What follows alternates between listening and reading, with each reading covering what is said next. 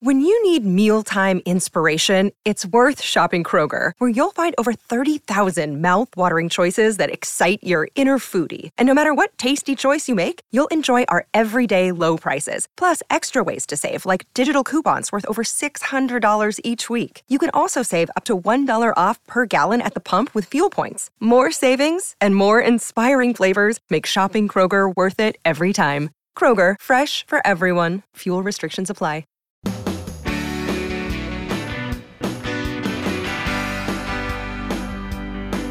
It's my pleasure to welcome you to the Clark Howard Show. Our mission is to serve and empower you so you make better financial decisions in your life. Today's episode Are you still waiting on your refund from the IRS? You are definitely not alone. And also, I have some promising news on the price of prescription medicine. So, the IRS is uh, getting a real black eye internally. There's uh, someone known as the taxpayer advocate. That's the person inside the IRS that is there to look out for you and me. Taxpayer advocate says there are 35 million of us whose tax returns haven't even been processed. Returns that you were expecting to generate a refund for you sitting and sitting and sitting and sitting. And you could beat up on the IRS all you want, but the reality is they're really short staffed. And over the years, their funding has fallen further and further behind. And so they just don't have the people. I mean, you call the IRS. I saw a story from the syndicated financial writer, Michelle Singletary, who has her own issue with the IRS claiming she owes money she doesn't owe. And she writes her frustration about how impossible it is to reach someone when you need to talk to them. Do you know that even if you call repeatedly, you only have a three in a hundred chance, only three out of every hundred taxpayers who need to talk with someone with the IRS, even with repeated effort, ever get to talk with a human? And if you write the IRS, they don't even have the ability to read what you've written them. You talk to anybody who does tax as a CPA or an enrolled agent, they'll tell you that it's not any better for them as tax professionals trying to deal with the IRS. The system is obviously broken. So I'm making my mid year pitch, as I do every single year for you if you set up your life where you over withhold from each paycheck so that when you file your tax return, it's a form of forced savings and you get a big refund, almost like a bonus check. Stop doing that. Reduce your withholding now so that you don't have a big refund that you're going to be frustrated you're not getting next year. I mean, eventually, hopefully, people will see their refunds. But that's eventually, hopefully. That's your money. You're making an interest free loan to the IRS. And yes, I know interest doesn't pay very much right now. But what's a more interesting idea, excuse the pun, is for you, when you reduce your withholding, at the same time, set up an automatic deposit from each paycheck into an online savings account or a savings account at a credit union. And that way, you'll be doing the forced savings, but you'll be in control of that money and not be the prisoner of the inability of the IRS to get things done. You know, part of this is pandemic related, and part of it is pre existing problems. But their problems don't need to be made your problem. All right, Clark, we'll get to some questions now. Mike in California says, I'm very in a very blessed position to have the opportunity to retire early. I'm 39 now, but I'm not sure how to navigate obtaining health care between now and when Medicare would go into effect. This is a long time to have to pay high out of pocket premiums.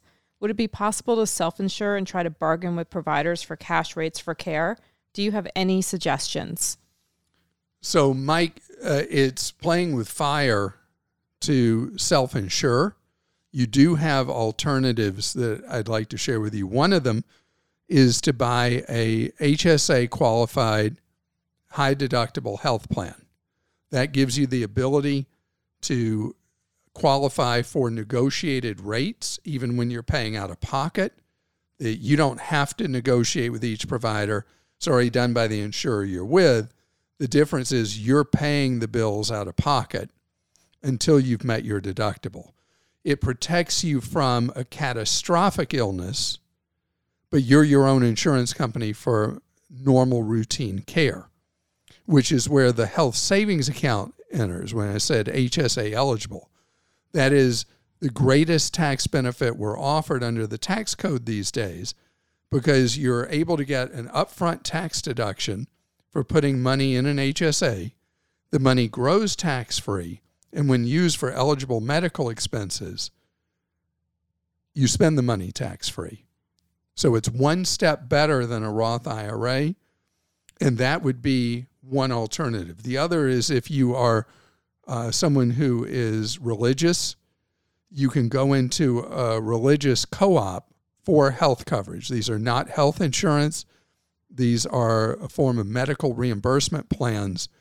You won't have the negotiated prices for care, but you are in a pool, a risk pool, with other like minded people of whatever religion it is. And they pay a certain share of your healthcare bills and pool funds to do so. Uh, some of these, if they get too many people with a major illness, end up going insolvent, but it is very, very affordable care. And Robert in Virginia says we have a two year old and we want to send her to private school in a couple of years. Is there a place we should be investing money for private school that works similar to a 529? Actually, it is a 529, Robert. 529s now allow you to put money aside for private school K through 12, have the money grow tax free, and the first $10,000 that you would pull out in a year, actually that's the ceiling, you can pull 10,000 out in a year and have that money be tax free to you to use for private school tuition K through 12. The difference past uh, 12th grade is that when money is used for college, there is no $10,000 ceiling on what you can use in a year and maintain the tax free status. But this is a way for you, if your intention is for your two year old to spend many years or all schooling years in private school, there's a way for you to pre fund and get some tax free growth for a portion of the tuition you might have to pay. And Charles in North Carolina says you indicated debit cards do not have the same protection as credit cards. We have a friend who uses a Visa debit card and claims that he has the same protection as he does with a credit card, which is covered by Visa. Do you know whether some banks or institutions honor Visa debit cards in the same manner as they do Visa credit cards? And there were a few questions similar to this one this week. And I know I, there may be some bank somewhere or some credit union somewhere that extends the full protections that a credit card issuer would be required by law to offer. I've not seen that anywhere. So I've heard that over the years, and I even go way back. I remember when I uh, first started calling it the piece of trash fake Visa or fake MasterCard, and Visa took real offense to it. And they asked to have a spokesperson on with me and the spokesperson said, Oh, yes, we extend the same protections for Visa debit cards as we do for Visa credit cards. And I said, Well, that would be great. Would you provide that in writing? And he said, Sure.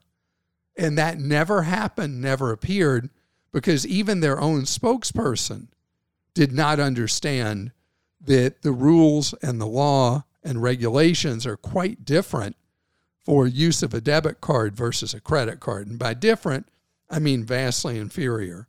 So if your friend has found a bank or credit union that actually on its own chooses to offer full protection on a debit card, that would be the first that I know of if they can actually document it. Because so far, nobody, nobody has been able to provide me in writing where even a single institution in the United States is offering identical protections on the piece of trash fake Visa or fake MasterCard as are offered on a real credit card. Okay, back to saving for little kids. Nicole in Florida says, My son's getting ready to turn one, and my husband and I have started talking about his college fund. I would like for him to go to college or a trade school, but I know that's not the path for everyone. What is your recommendation for a savings plan that he can use even if he doesn't end up going to college or trade school? So, your one year old seems like Harvard material to me. I mean, I can just tell Nicole. But let's say it's not Harvard. Let's say it's not college. Let's say it is trade school or whatever. So, 529 account saving for college would not make sense. An alternative is for you to put money in a Roth IRA for yourself. A Roth IRA is a fantastic vehicle to save for retirement, but it also has applicability when there's a family member or child who you're not sure what educational path they're going to go on. So a Roth should always be the highest priority of saving in a household before even saving money for a kid. But the money can be used for the purpose tax free, as long as you jump through the right hoops, of paying for education your child may want later. It also eliminates the risk of a child being harmed qualifying for financial aid because they have money in their own name. So if you're not familiar with Roth IRAs, please go look at my briefing on Roth IRAs at clark.com and you'll see how easy they are to set up, where I like for you to set them up, what I like for you to put the money into. And remember, this is an account that you and your husband each individually will own your own Roth IRAs, but with the understanding that if you wish later to use some of that money for your one year old, when your one year old is is a grown teenager, you can certainly do that. And I want you to know I cannot tell you how excited I am about a new program for prescription insulin that has the potential to be part of shaking up the entire prescription marketplace. Your brain needs support, and new OLLY Brainy Chews are a delightful way to take care of your cognitive health. Made with scientifically backed ingredients like Thai ginger, L-theanine, and caffeine, Brainy Chews support healthy brain function and help you find your focus, stay chill, or get energized. Be kind to your mind and get these nootropic chews at olly.com. That's O L L Y.com. These statements have not been evaluated by the Food and Drug Administration. This product is not intended to diagnose, treat, cure, or prevent any disease. Many of us have those stubborn pounds that seem impossible to lose, no matter how good we eat or how hard we work out. My solution is PlushCare. PlushCare is a leading telehealth provider with doctors who are there for you day and night to partner with you in your weight loss journey. They can prescribe FDA-approved weight loss medications like Wegovy and Zepbound for those who qualify. Plus, they accept most insurance plans. To get started, visit plushcare.com slash weight loss. That's plushcare.com slash weight loss. There are certain drugs that have been miraculous, that have allowed people with conditions that in the past would reduce their ability to have a normal life or cost someone their lives. That the incredible research of scientists, pharmacologists, has made it possible for people to improve their quality of life or length of their lives. One of those things, insulin. Insulin was developed long, long, long ago, 100 years ago approximately, and it costs basically nothing to produce. But as so often happens in the US industry for prescription drugs, the few players that make an off patent drug decide that they can engage in wild price fixing.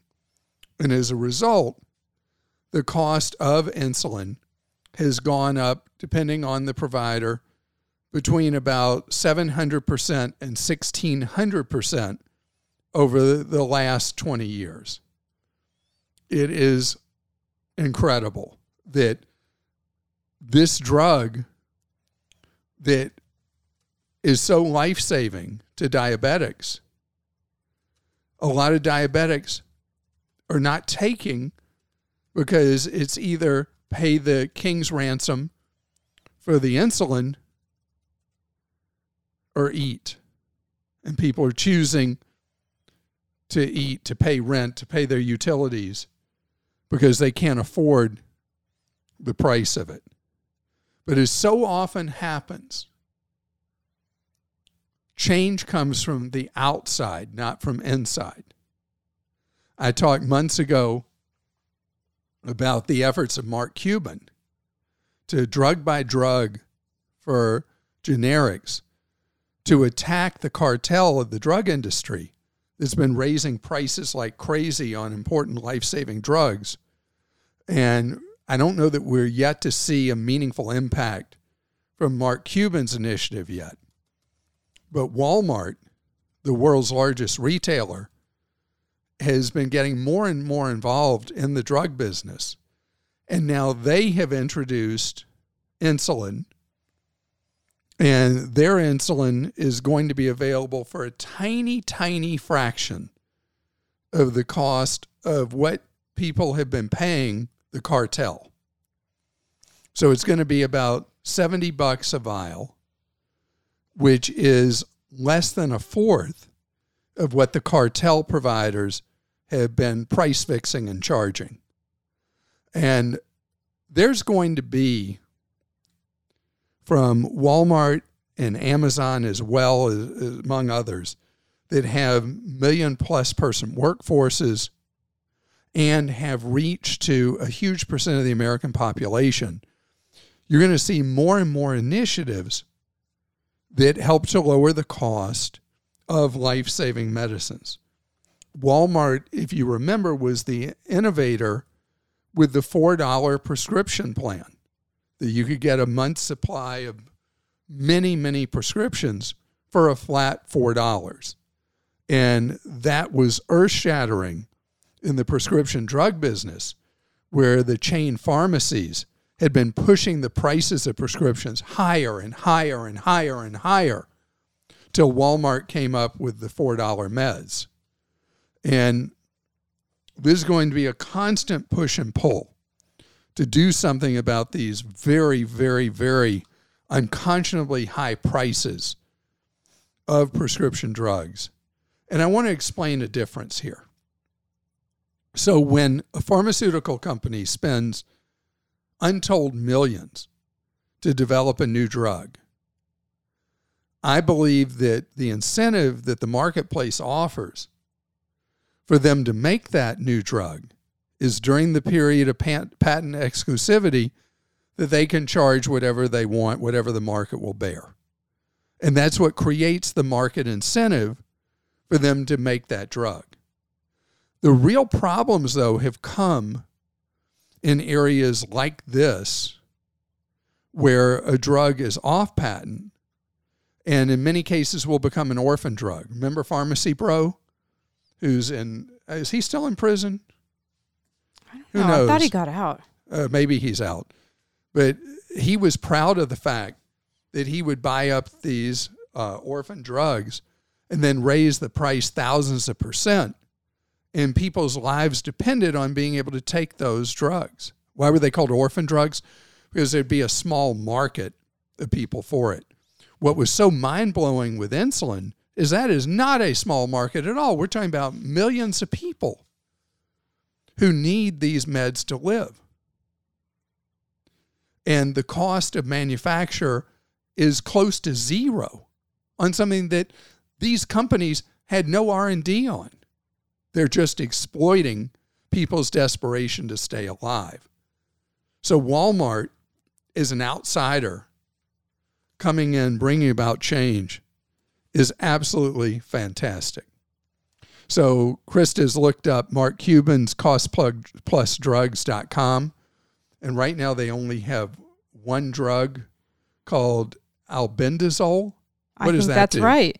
Um, did I actually pronounce that I think right? you did. It treats parasitic infections right now. Parasitic infections. So it was $225 a tablet from the pharmacy cartel. And costplusdrugs.com sells it for 20 bucks. Yep. 225 down to 20. They say they're hoping to introduce over 100 additional drugs by the end of the year and a new factory by 2022.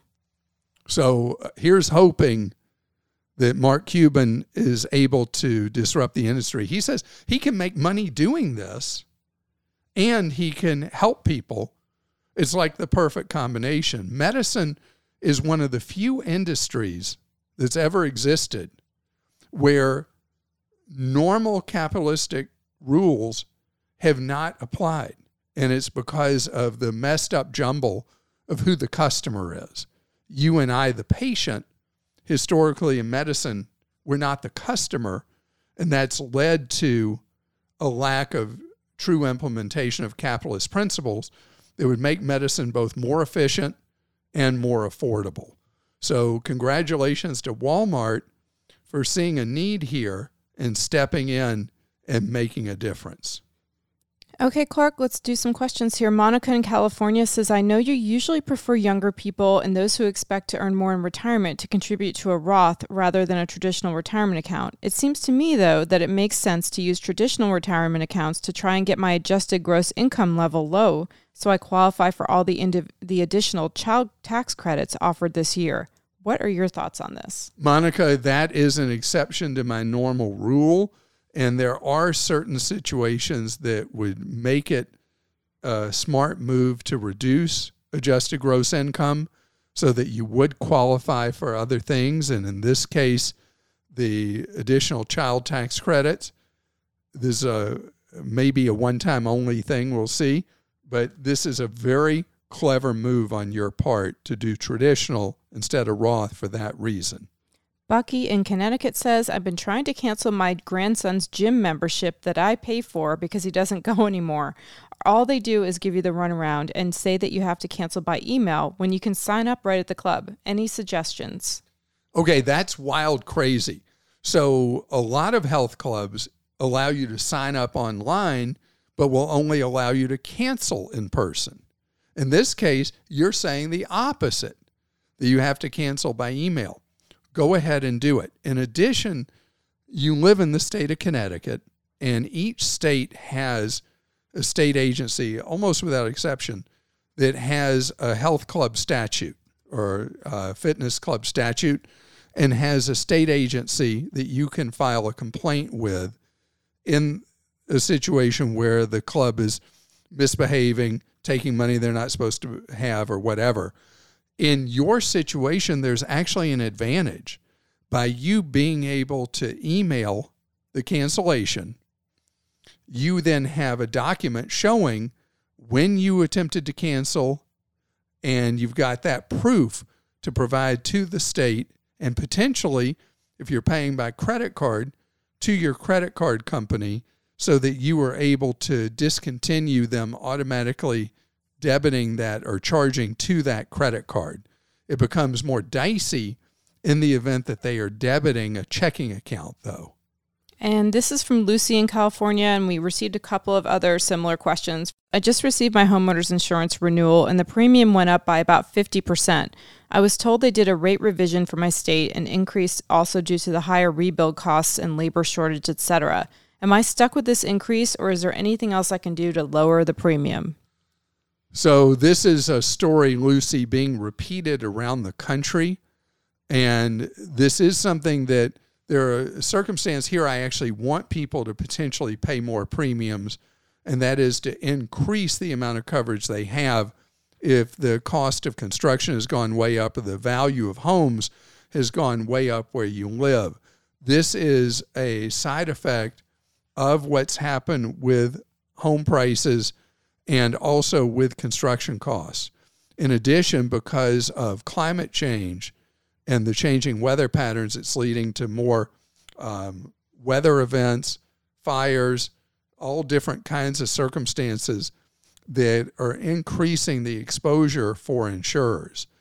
In your case, if you want to stay with your insurer, the thing to look at doing is can you raise your deductible on your homeowner's policy and stomach that better than paying $360 more a year for your homeowner's insurance. Claims are very infrequent typically on homeowners insurance. So taking a higher deductible may be step one. Step two is if you're willing to consider switching homeowners insurers, then you're putting your premiums in play and you may find a better deal premium wise. And from Jennifer in Georgia, I'm a teacher at a public charter school. Our school has recently decided not to deduct money from our check for Social Security. It will be about $230 a month. Where do I need to invest that money to get a good return? Wow. So, as school systems can do, they can choose not to have you as part of the Social Security system, and that is not to your advantage. Um, it's a special privilege for some governmental entities. Charter school would qualify as that, and it's because they the charter school doesn't want to pay their half of Social Security. That puts you at risk for your retirement. What I would do with the roughly three thousand dollars a year is I would put it in a Roth IRA. Yes. So I would, if you haven't opened a Roth, I would put that money in a Roth, although it will be tough to replace the value of what Social Security would bring to the table for you with the money you'll substitute by putting it in a Roth. But that is what I would do. And if you don't know how to do a Roth, go look at our simple Roth guide at clark.com. And I want to thank you for joining us.